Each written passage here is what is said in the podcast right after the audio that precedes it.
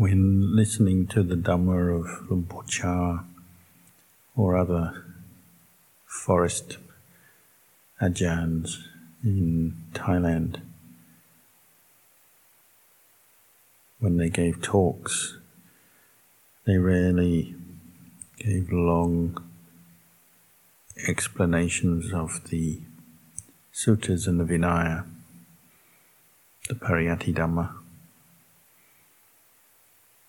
They make, might make brief references and quotes from the scriptures, and then often talk in more ordinary terms, ordinary language about the practice based on their experience. But that doesn't mean to say that what they taught was out of line with the scriptures, the texts.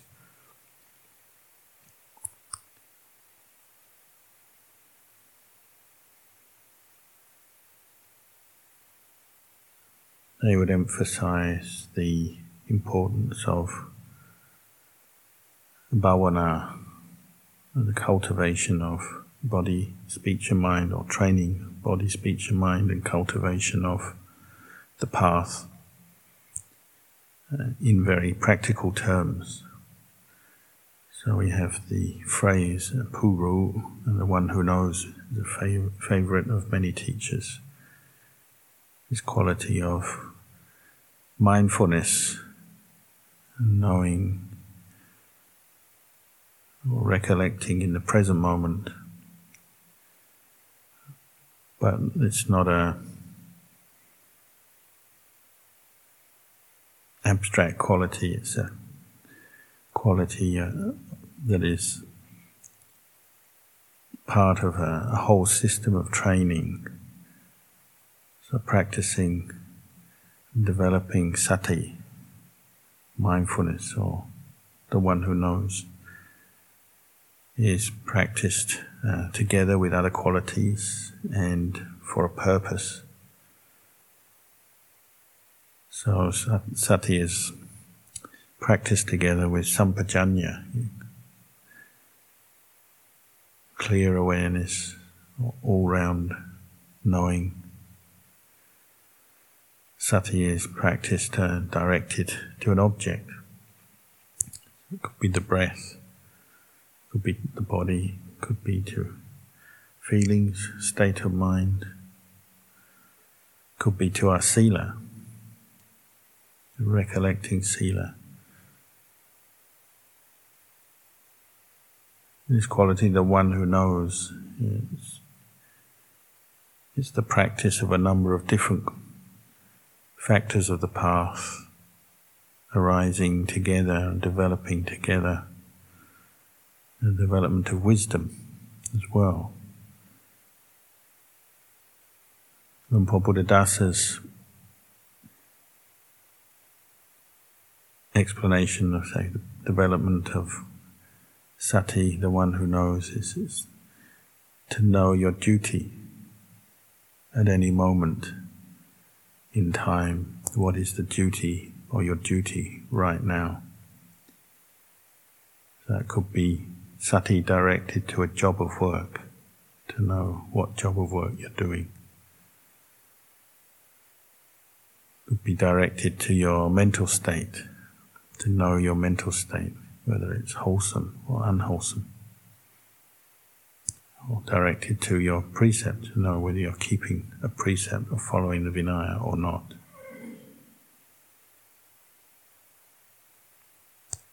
So many of their explanations would be expounding on this and weaving together a picture or creating an image so you can see that mindfulness is not, or sati is not just a isolated quality we develop, developed in association with other path factors, and it serves its function.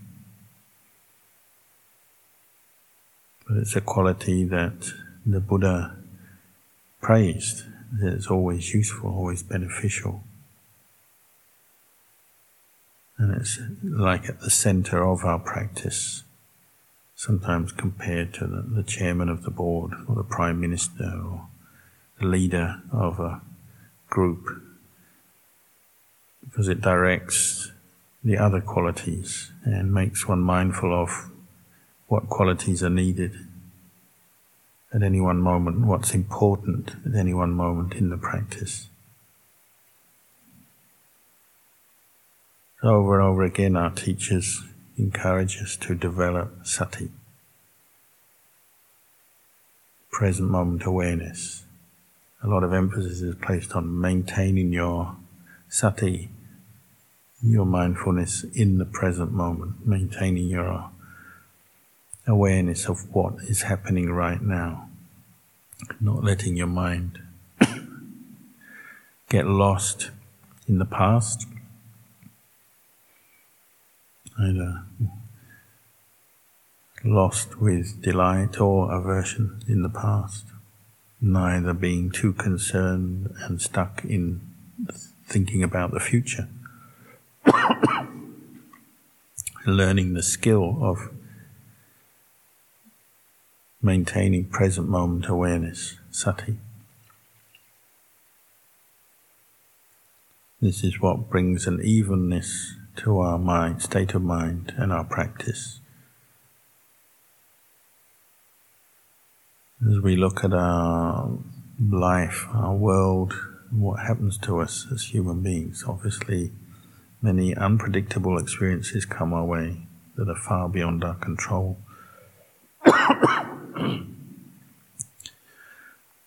but what we can control is how we use our mind and the qualities that we bring up. It's where ultimate peace lies, it's where ultimate wisdom lies, bringing the mind to the present moment so that we can learn and observe from our experience as it is. It's obviously a wholesome quality, it's kusala dhamma, and rises in association with other wholesome dhammas. So it is almost like a team, part of a team, but it tends to be the leader. It brings up other wholesome qualities when you develop mindfulness. What supports it most of all probably is wisdom. Of course, we all know the stories about those who have mindfulness but are misusing their mindfulness, miccha sati, to say steal something or kill something by stalking it. And we can use mindfulness in association with a lack of wisdom, in association with the mental defilements. But right mindfulness is, is practiced with the other factors of the path, developed, cultivated together. It makes the mind strong and firm and steady. And it's a skill that over time we become aware of you know, the level of our sati at any one time. Not just the most refined levels of sati as we're sitting or walking meditation, but just generally through our day we're becoming more aware of our state of mind and how in control we are or out of control we are. Periods of formal meditation highlight this. So, you notice when mindfulness is not well developed, the mind has been straying a lot for a period of time, and then you come to sit or walk meditation the effects of that lack of mindfulness over a period of time become very obvious. And it's frustrating. But if we're honest, we have to uh, look back and see it's, it's frustrating because we're now trying to restrain the mind and establish the one who knows where previously we weren't. So there's no one to blame for this and no one to really take out our frustration on other than just to realize what has happened.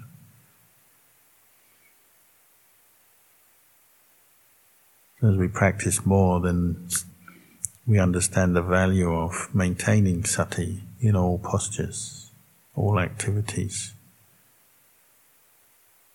As one teacher said, to the point where whether you're sitting meditation or walking around doing an activity, whatever your posture, whatever the time of day, the activity, your level of sati doesn't change. But that requires a great sense of vigilance and effort. Right effort is the effort to establish sati at any one moment.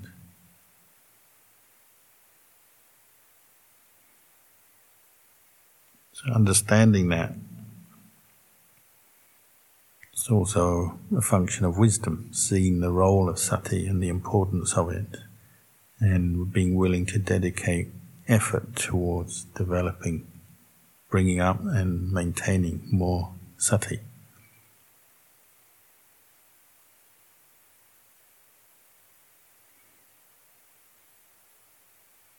We have many practices we do, very simple ones that we overlook probably because of the repetitive nature of them. But simple practices that Por Chah encouraged, like to bring up just sati in daily life. So to count the number of steps you take from one building to another, say from your kuti to the sala get familiar with the, the pathway that you walk. How many steps does it normally take? On, on different days or different times of the day, does that vary? Do we take less or more steps? Going the same route, sometimes our, the span of our steps changes according to our, how we feel or the time of day. You eat your food. How many mouthfuls of food do you eat? One of the values of eating in a bowl once a day is that you can really get to know how much food you eat in terms of how many mouthfuls of food. These simple practices require sati to know from moment to moment, to keep count, not to lose track of that. Or sitting meditation, how many breaths go in and out, count counting to ten, or in one minute, how many breaths you have.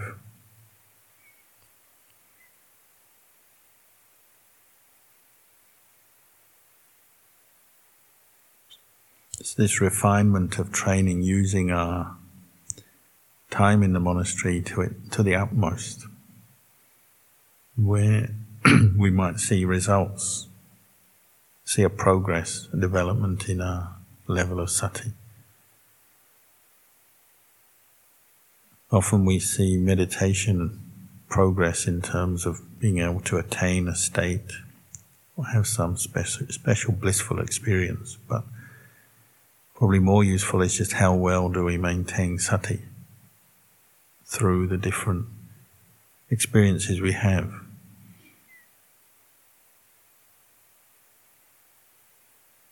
You learn what takes away sati. So a lot of socializing takes away sati. A lot of sleep, indulgence in uh, entertainments and pleasure seeking, however simple, tends to take away sati. Daydreaming, fantasizing, takes it takes us away from the present moment, makes us lose sight of our meditation object, who we are, where we are, what we're doing. Different defilements have more power than sati. Often during our, the course of our practice, we'll notice that certain defilements are strong. There's nothing more distracting, say, than a, the sight of an attractive woman, or even just the memory of that. The nature of defilement, whether it's rooted in greed, anger, or delusion, is intoxicating, takes over the mind. As you develop more sati, then this becomes apparent. You see how some certain defilements seem to grip the mind, weaken your resolve, weaken your sati, and then it's like an alien force has taken over your mind for a while till they've run their course. And then it kind of drop you. It's like the defilement uses you and then just drops you when it's had its bit of indulgence, whether it's a mood of attraction or aversion, or just confusion. Once it passes, it's like you, you're stuck there having been used by the defilement. Sati had disappeared, wisdom disappeared.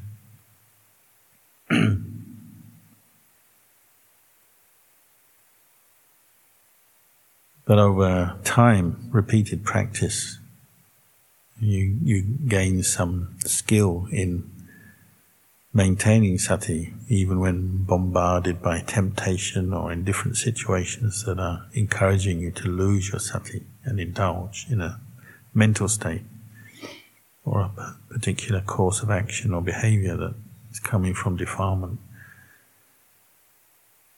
Over time, you can maintain sati better this is where a lot of the refined practice that we do lies in just maintaining sati in different situations, not always in extreme, challenging situations. Often it's very ordinary situations. We also lose our sati, drift off into dullness or confusion, distraction. So you keep practicing the level of sati improves, and then you notice where you lose sati, where the defilement takes over. As you get better, maybe even you can predict it. So at the same time, you also have to develop that sense of resolve that you don't want to lose your sati. You're starting to value, give a value to the, the mind that has sati. That gives rise to effort and determination and wisdom, learning how to maintain sati. What are the threats, the difficulties and obstacles, and what supports maintaining sati. This is why we live in the forest. We have a more secluded lifestyle to reduce the amount of distractions, but still with dealing with our own mind. You can never escape from your own mind. But you minimize some of the distractions, that gives you a head start in training your mind. Still, we have to come back to developing effort. This is why we invest the time in sitting, walking regularly, early morning, late at night, doesn't matter.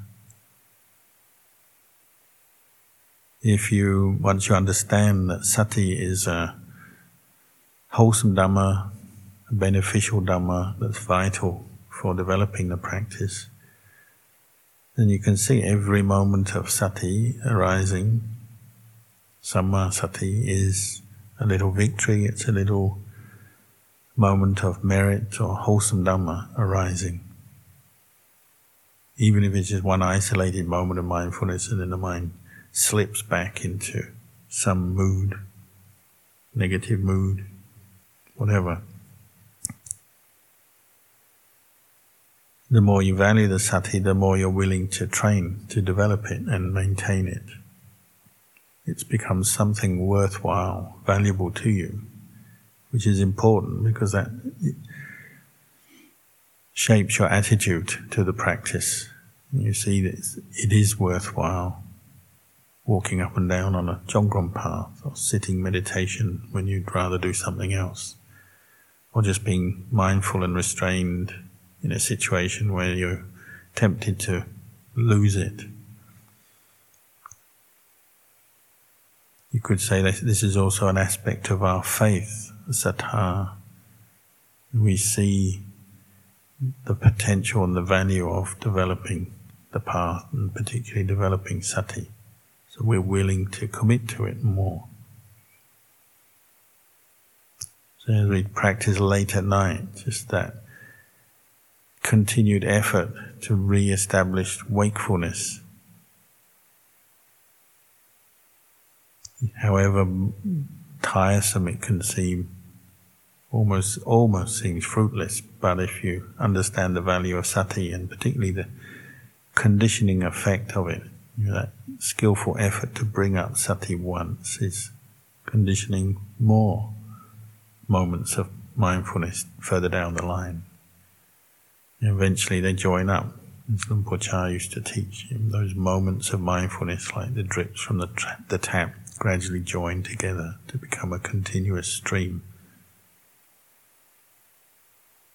Once you've done it once, then you're willing to keep trying. You also, maybe uh, through experience in the practice, you become more to appreciate the peace and relief of the mind when sati is established. And you have to have that in your mind, say, as, as a goal. We all know what a mind without mindfulness is like, without sati, the confusion, the different moods that seem to rule the mind when we have no mindfulness. We become down, we get too excited, too attached. So we build a picture of those times where we've managed to establish sati in the past and drop something that was bothering us. You know, say if you manage to drop sleepiness on a, in the middle of a late night slip and your mind becomes calm and clear for a while, that sense of brightness and relief, you remember that to give you more inspiration to practice again further. Or you've been very angry and you manage to establish sati and see that mind state as impermanent as you establish mindfulness on a wholesome object and let go of the anger. You can remember that relief and that clarity as you drop it. If you dropped it in the past, you can drop it again. Let it go in the past. Let it go again.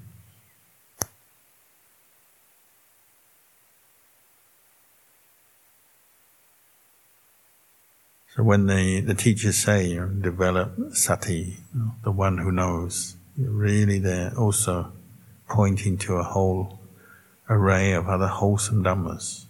The other indriya, you say, you could say, saddha, viriya, samadhi, panya, with sati at the center. There's so many ways you can look at it. Like the arising of sati illuminates the mind, brightens the mind, and allows wisdom to function, allows the mind to see the true nature of experience, of phenomena, to see a thought, a mental formation as just a mental formation that arises, passes, or to know a feeling arise and pass away as temporary, as not self. It illuminates the mind, it allows the mind to learn from experience. So it's like lighting up a candle in the dark or a torch or turning the light on. Where you might have been fumbling around before, now you can walk with more confidence because of the light. And mindfulness does that and allows wisdom to see clearly the way things are. or another way they talk about it is the cleansing effect as human beings, this body is gets tired, it gets sweaty, gets dirty, so it smells. So even though occasionally it's a nice indulgence to be in the forest where you're not too bothered about how we how you smell. Generally, living together as human beings, we have to bathe frequently, brush our teeth, and clean ourselves just to be so we don't offend other people. You actually feel good when you wash, when you've been dirty or sweaty. You get that sense of refreshment, cleansing of the body. And sati has the same effect on the mind. It's a meritorious dhamma, a wholesome dhamma, cleanses the mind. As sati arises, or different defilements rooted in greed, anger, delusion fade away. So you feel good mentally. Get a sense of mental well-being when sati is established. Often you hear people say, I can't meditate because I've got no mindfulness. I don't have the barami. I can't do it. So I can't meditate. But of course, if you stop and think about that, really that's the very time you should meditate, to put effort into establishing sati. Say you got angry with someone else, yeah, have a difference of opinion, you're dissatisfied with their behavior in some way, that's the very time to go off and sit or walk meditation until you've established mindfulness and cleared your mind, cleansed your mind of that defilement. It's obviously the very hardest time to do it because the defilement is overwhelming you, but that's the, the most valuable time to do meditation. When you're dirty is the time to clean. When your mind is sullied or blemished, that's the time to clean it up. It's the time to bring up sati.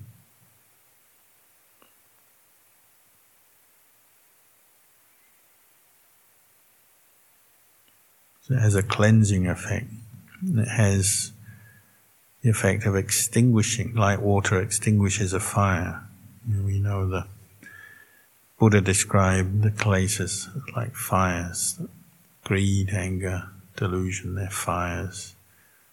Dosakati, rakati. They heat the mind up, burn up our peace and our happiness. But as you establish mindfulness, it's like the firefighter pouring water on the fire. It extinguishes the fire, cools it down, the mind returns to peace.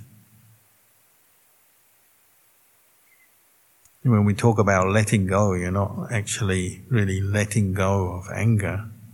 What you're doing is bringing up mindfulness, and the mind will no longer grasp at the aramana, the object of anger. If you look at it in a more, on a more refined level, you don't actually have to do anything with anger. You simply have to establish mindfulness and have enough wisdom and clarity not to take up anger because you see it as painful, as suffering, as, as hot. It's, fi- it's a fire. Same with lust, same with confusion and delusion.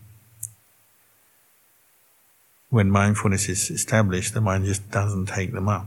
The conditions, the causes may be there for the mind to drop into greed, anger, delusion, but it doesn't take them up because of the presence of mindfulness. So it extinguishes the fire. Doesn't add further fuel to the fire as long as sati, mindfulness, is maintained.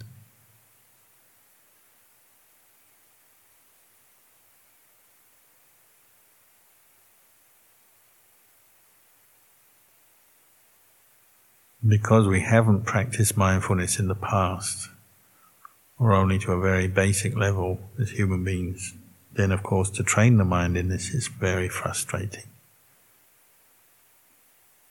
Frustration leads to tiredness, impatience, restlessness, because we have to work so hard to establish sati or maintain it. So we do tend to give up to seek distractions, seek or, to do something else, to follow the kilesas. so we also have to use a lot of wisdom, reflect on on our mental experience, what's going on. To really teach the mind to see that every time you give up the establishing of sati and follow the kilesa, you're going towards more suffering. The fire is getting hotter again.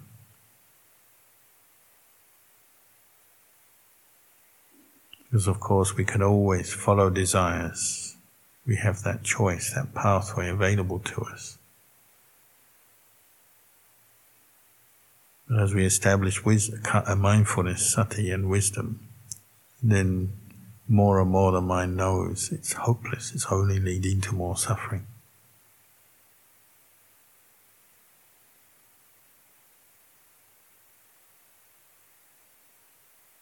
In the end, it has to be a practice of personal responsibility as well. others around us do support the arising of these wholesome factors, the arising of sati, the arising of panya, but only to a limited extent. Nobody can force you to be mindful, force you to see the truth. In the end, it has to come through our own efforts. So maybe I'll just give you these words of encouragement tonight, and we can carry on practicing and dedicate the practice to the Buddha, the Dhamma, the Sangha.